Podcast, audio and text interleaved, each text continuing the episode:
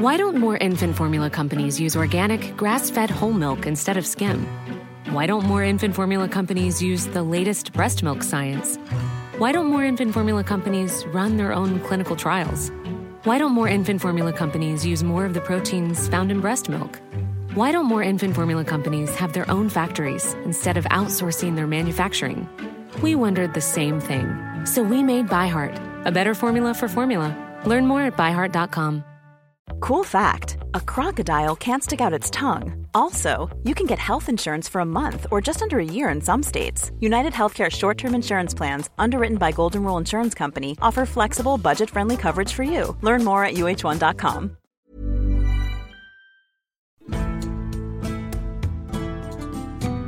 Welcome to this episode of Gone Medieval. I'm Matt Lewis.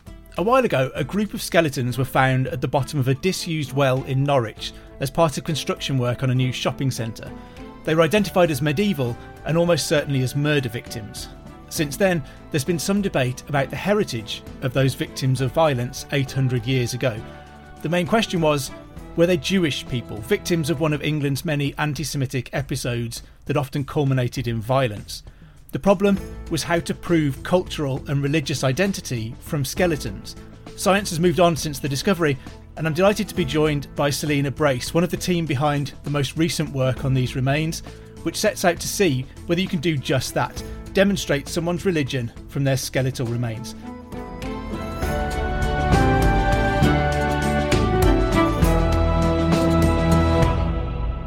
So, thank you very much for joining us, Selina. Hi, Matt. So you're an ancient DNA specialist at the Natural History Museum. What exactly is ancient DNA and why is it so useful? Ancient or historical DNA is basically the DNA from a plant or animal that's died, but where the tissue or the DNA itself was not immediately frozen or stored specifically for the analyses of looking at the DNA. And this distinction is actually quite important because when any organism dies, the DNA inside their cells begin to break down and they fragment into smaller and smaller pieces. So this requires different techniques and laboratory protocols to retrieve the DNA and piece it back together. So the types of material that I particularly or ancient DNA workers typically work on are those from museum collections or archaeological digs. So these might be bone samples or dried tissue, even insect legs and bits of old dung. And it's useful to look at the DNA. We go to the trouble of looking at the DNA because DNA obviously provides blueprints on that individual, the individual plant or animal. So it can tell us about aspects of what they would have looked like. It can tell us how they might have responded to certain stimuli or even what genetic disorders they might have been predisposed to. It can also tell us information about their past. Because the DNA is inherited from both your mother and your father, but it's also inherited from their mothers and fathers and the mothers and fathers before them. So by analysing the DNA of one individual, you can also paint a picture of where they came from, who their ancestors were, and you can identify certain signatures that represent different groups that may be from different locations, and we can use this to interpret events such as migrations of people or animals in the past. Fascinating. So, in terms of telling us what people look like, is that because we can tell from their DNA what their hair colour might have been or eye colour? Is there specific ways of identifying things like that? Yes, absolutely. Actually, pigmentation of both the hair and skin and eyes is actually a very complex trait. It's one of these ones that's not covered just by a single gene. There are many different small changes that together make a difference like that. So, yes, you can use DNA to do that, but it's quite a complicated trait. And I suppose traditionally there's been a group of things that it can't tell us. So it's not very good at telling us about people's cultural or their religious background, which is what we're going to come on to a little bit later. So I guess it does have its limitations in what it can tell us, but it seems like it can tell us a lot about who people were, what they looked like, and where their family had moved from and to. Absolutely. I would say that typically, in terms of cultural background, then you'd probably be looking more at the skeletal remains themselves often. So, in the past, you would be looking at how they were buried, what they were buried with, and these kind of would be the indicators you'd look to for things like culture rather than the DNA. But with advances that have been made and changes that we made, we can start to piece these things together. But it's a dual effort of looking at both the archaeology and the bones and the DNA themselves. Fascinating. And what can you tell us about these human remains that were discovered in Norwich? When and where were they found? So these remains were initially found in 2004. They were found by construction workers who were building the Chapel Field shopping centre in Norwich. And when they were digging in this area, they uncovered a medieval well that contained human remains. The building work obviously was halted, and the site was then excavated by professional archaeologists. And they found that the well contained the remains of at least 17 people. Six of these people were adults, and 11 of them were children this is quite unusual. This is unusual assemblage because, in part, because there's so many children. It's also obviously quite an unusual site for a burial, and it wasn't done in an organised or orderly fashion. Normally, if you're burying people, you bury them in an organised way, whereas these were very disorganised. It's entirely possible some of them may have been deposited head first because the legs appear to be higher up than the skulls in the position, but they do all appear to have been interned at the same time and most likely post mortem. This is very unusual, and this kind of thing, when you see it, would often be representative of some kind of catastrophic event, potentially famine or disease, or indeed a mass killing. It's fairly horrific to think there's around six adults and about 11 children down this well and that they may have been murdered and then thrown there to sort of hide the bodies or dispose of the bodies. But presumably, this is an unused well by this point. You wouldn't be throwing dead bodies into a used well. Yeah, I think there was soil underneath and then more soil on top and more pottery on top of that. So it certainly doesn't look like the well was being used at the time. No. It's horrific. So, what work was undertaken with these remains at the time? What testing was done and what was it able to find out and what was it perhaps not able to find out at the time? So in 2004, there was like a full archaeological report done on the remains and the well. We had nothing to do with it until around 2010, 2011. And we were asked to look at the bones as part of it was actually a TV series. They asked us to see if we could tell anything more from these individuals by looking at their DNA. At this time, so back in 2010, the sequencing technology and the work that we did was actually quite limited. We were actually only able to sequence a small amount of mitochondrial DNA, and this was using a technique at the time called PCR that hopeful of getting too much really useful information, to be honest, but it was to see if we could get anything. Uh, we were wondering if we'd be able to see if they were related to each other by using mitochondrial DNA. As I say, at the time, the initial archaeological report had suggested that this mass burial may have represented a disease or famine, but they also had suggested they could have been victims of civil unrest, such as the persecution of medieval Jewish community at this time. But saying all of that, we were still very surprised when we found that the limited DNA data that we were able to retrieve was compatible with the idea that they may have had some form of Jewish ancestry. This was actually suggested by a very partial identification of a mitochondrial DNA haplotype, but one that's more commonly found in modern Jewish communities. So it was based on only a very partial mitochondrial DNA identification, and I really must stress this: the evidence at that point was very far from confirmatory. It was very slight evidence that we had at the time. And so I know from my Richard III nerdiness a bit about mitochondrial DNA now. So that's the DNA that you inherit from your mother. It's only passed on in a female line. So I guess there's certain things that that can tell you, but it doesn't necessarily travel many generations if there's a break in the female line.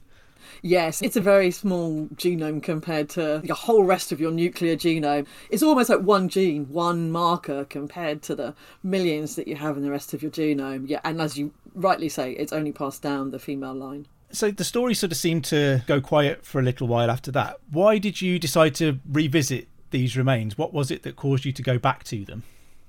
Yeah, I've got to be honest, this remained a puzzle for us for several years. I can honestly say that it kept coming back to me.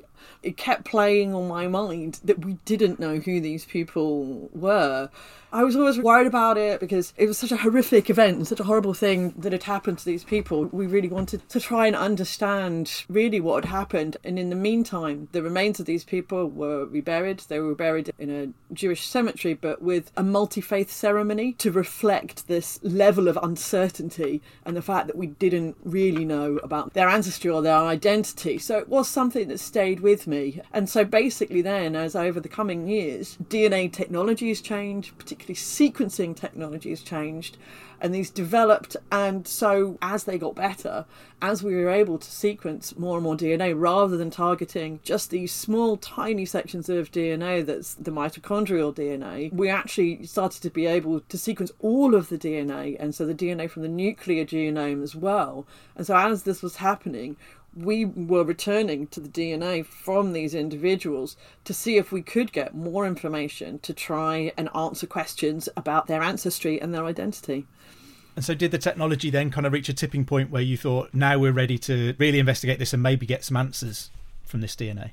Yes, exactly. We just kept trying every time, and then the techniques had improved so much that we were able to actually sequence whole genomes from six of these individuals, and that was when we could really start analysing the data and try and make a bigger impact about who they were or a bigger understanding to actually in depth work out who these people were and what their ancestry was. Fascinating. So, if we get onto the research that's just been done or the results have just been published, what were you able to discover about these individuals now? What do we know that we couldn't know before? So we sequenced the whole genomes from six individuals. We found that four of these individuals were closely related. Three of them were actually sisters. This was a 5 to 10 year old, a 10 to 15 year old, and a young adult girl. And we were also able to attribute some further physical characteristics. So one of the victims was, or likely victims, was a young boy about zero to three years old, and he would have had blue eyes and red hair. And then, in terms of their ancestry, as we've said, and as you said in your introduction, Judaism is a shared religious and cultural identity. But present day Ashkenazi Jews often carry genetic ancestries which reflect their very distinctive population histories and the fact that both historically and in present day Jewish communities, they follow endogamous marriage practices. So they marry within the community. So, because of this, there is a very specific ancestry that you can look at in the DNA. And what we found is that the ancestry or genetic signatures found in present day Ashkenazi Jewish populations were mirrored, or rather shared, by the genetic ancestries we found in these individuals, which, yeah, almost certainly meant that these individuals were, in fact, Ashkenazi Jews. Wow, it's incredible to think that you can tell someone's religious background from their DNA. It seems an odd thing to be able to tell about someone. Yes, only in specific circumstances. It is because they have a very strong genetic ancestry structure that you can do that, because otherwise it's a belief, and that in itself would be very difficult to show from the DNA.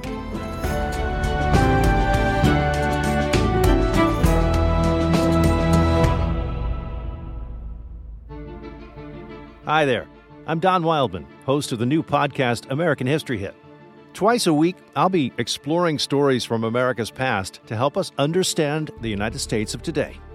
Join me as I head back in time to witness Thomas Jefferson write the Declaration of Independence, head to the battlefields during the Civil War, visit Chief Powhatan as he prepares for war with English colonists, tour Central Park before it was Central Park, and a city in Tennessee which helped build the atomic bomb. From famous battlefields to secret cities, from familiar names to lesser known events, I'll speak with leading experts from across the United States and beyond to bring American history to life. Join me every Monday and Thursday for American History Hit, a podcast by History Hit.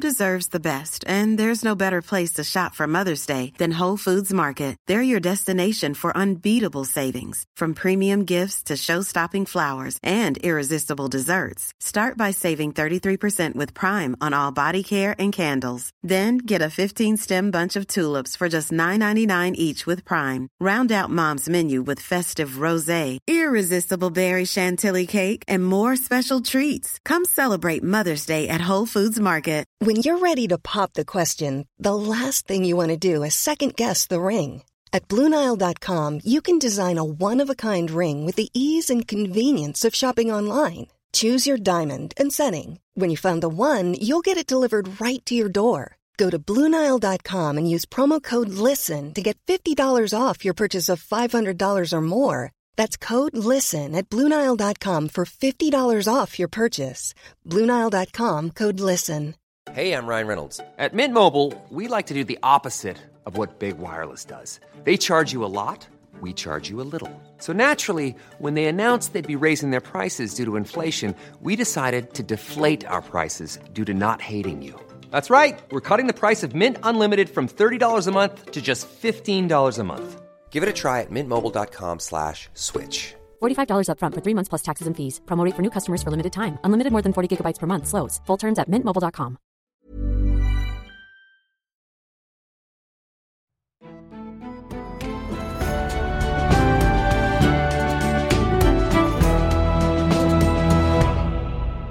So, what kind of hereditary conditions are you looking for to help to pinpoint a Jewish background? Ancestry is one thing. It's it's because they actually have followed this particular sort of historic past that you can see that.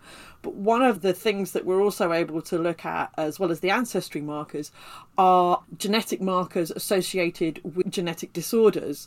Because modern day Ashkenazi Jewish individuals are at a higher risk of certain diseases. They have certain predispositions, say for cancer.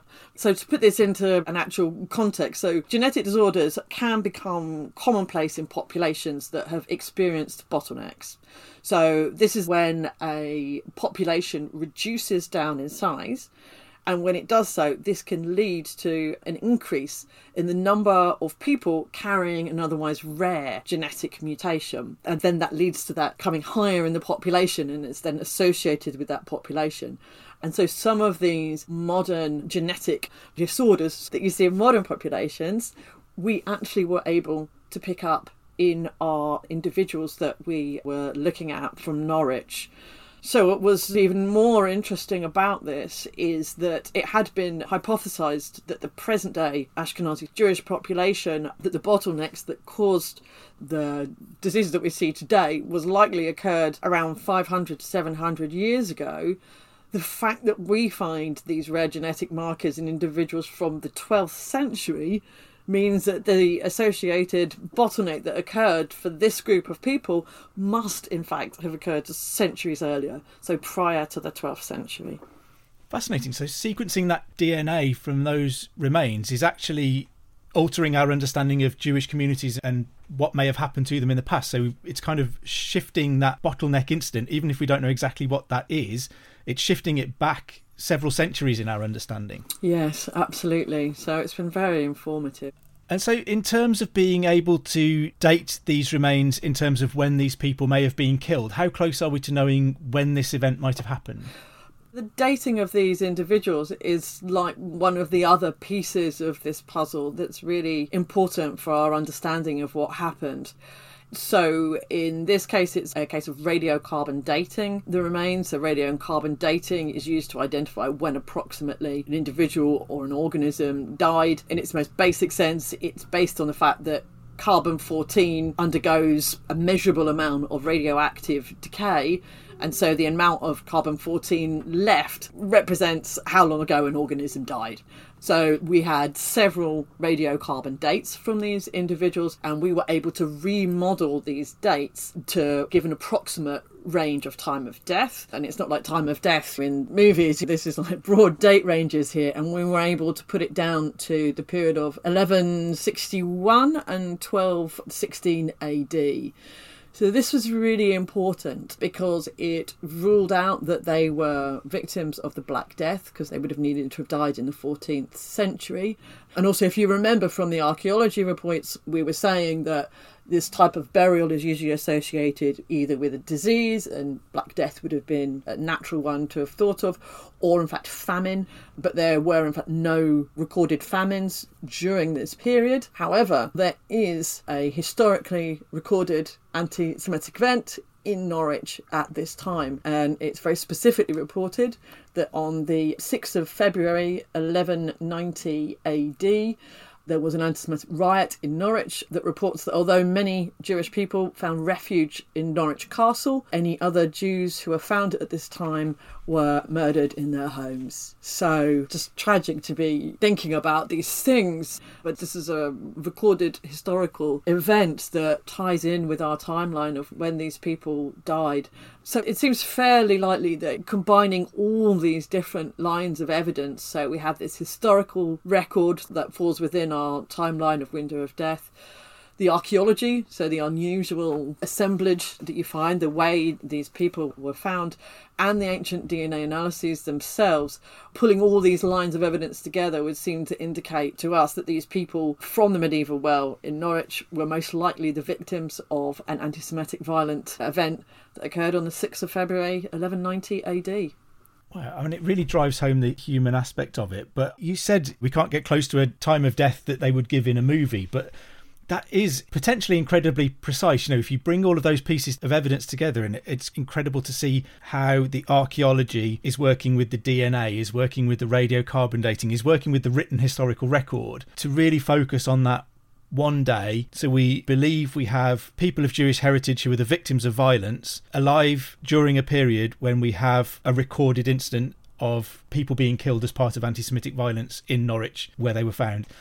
So 1190, we're talking about when Richard I has just come to the throne. He's preparing to go on crusade, and I guess whipping up all of that crusading ardour has the side effect of increasing levels of anti-Semitism and potentially making Jews targets for attacks by people who are kind of inflamed by a crusading zeal, if you like but it really brings home the human element of it to think there are around six adults and potentially 11 children here who were possibly murdered in their homes and then their bodies thrown unceremoniously into a disused well. And all members of the close family, by the sound of it as well. It really drives home the human aspect of it that we can kind of put a date on it and almost identify these people. Yes all I say is we're pulling all these different lines of evidence to make some sense of it. It doesn't really make any sense of it, does it? I still don't understand why these things happened, but at least we can try and work out what it was, who they were.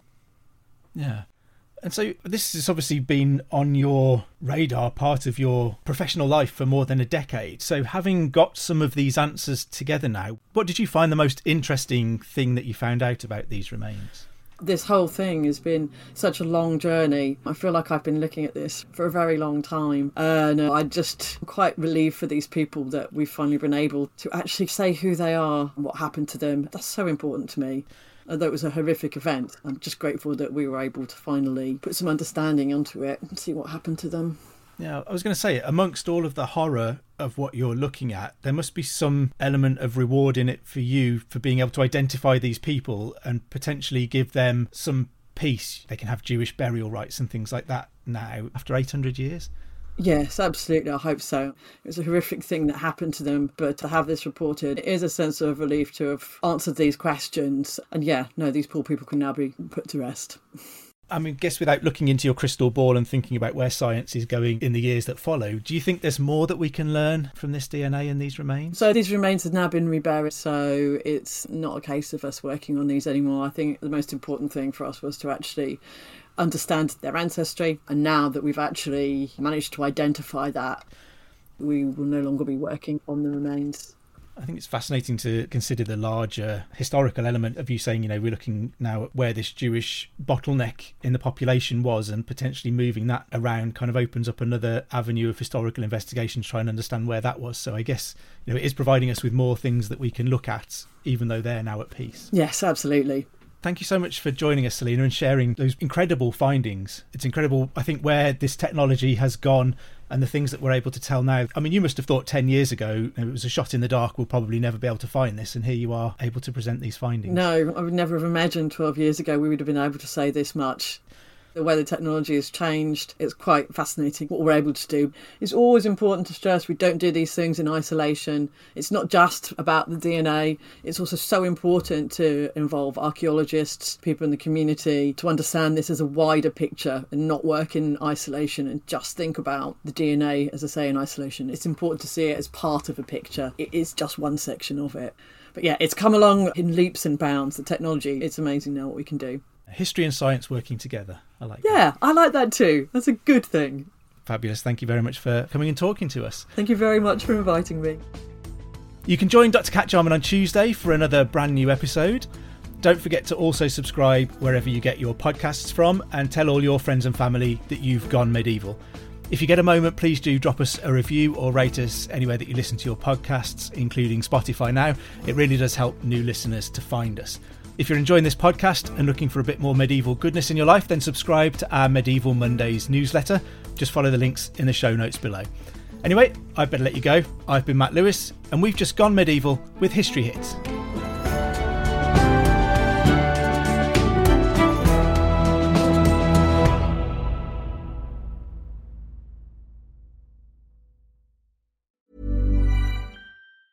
Small details are big surfaces. Tight corners or odd shapes.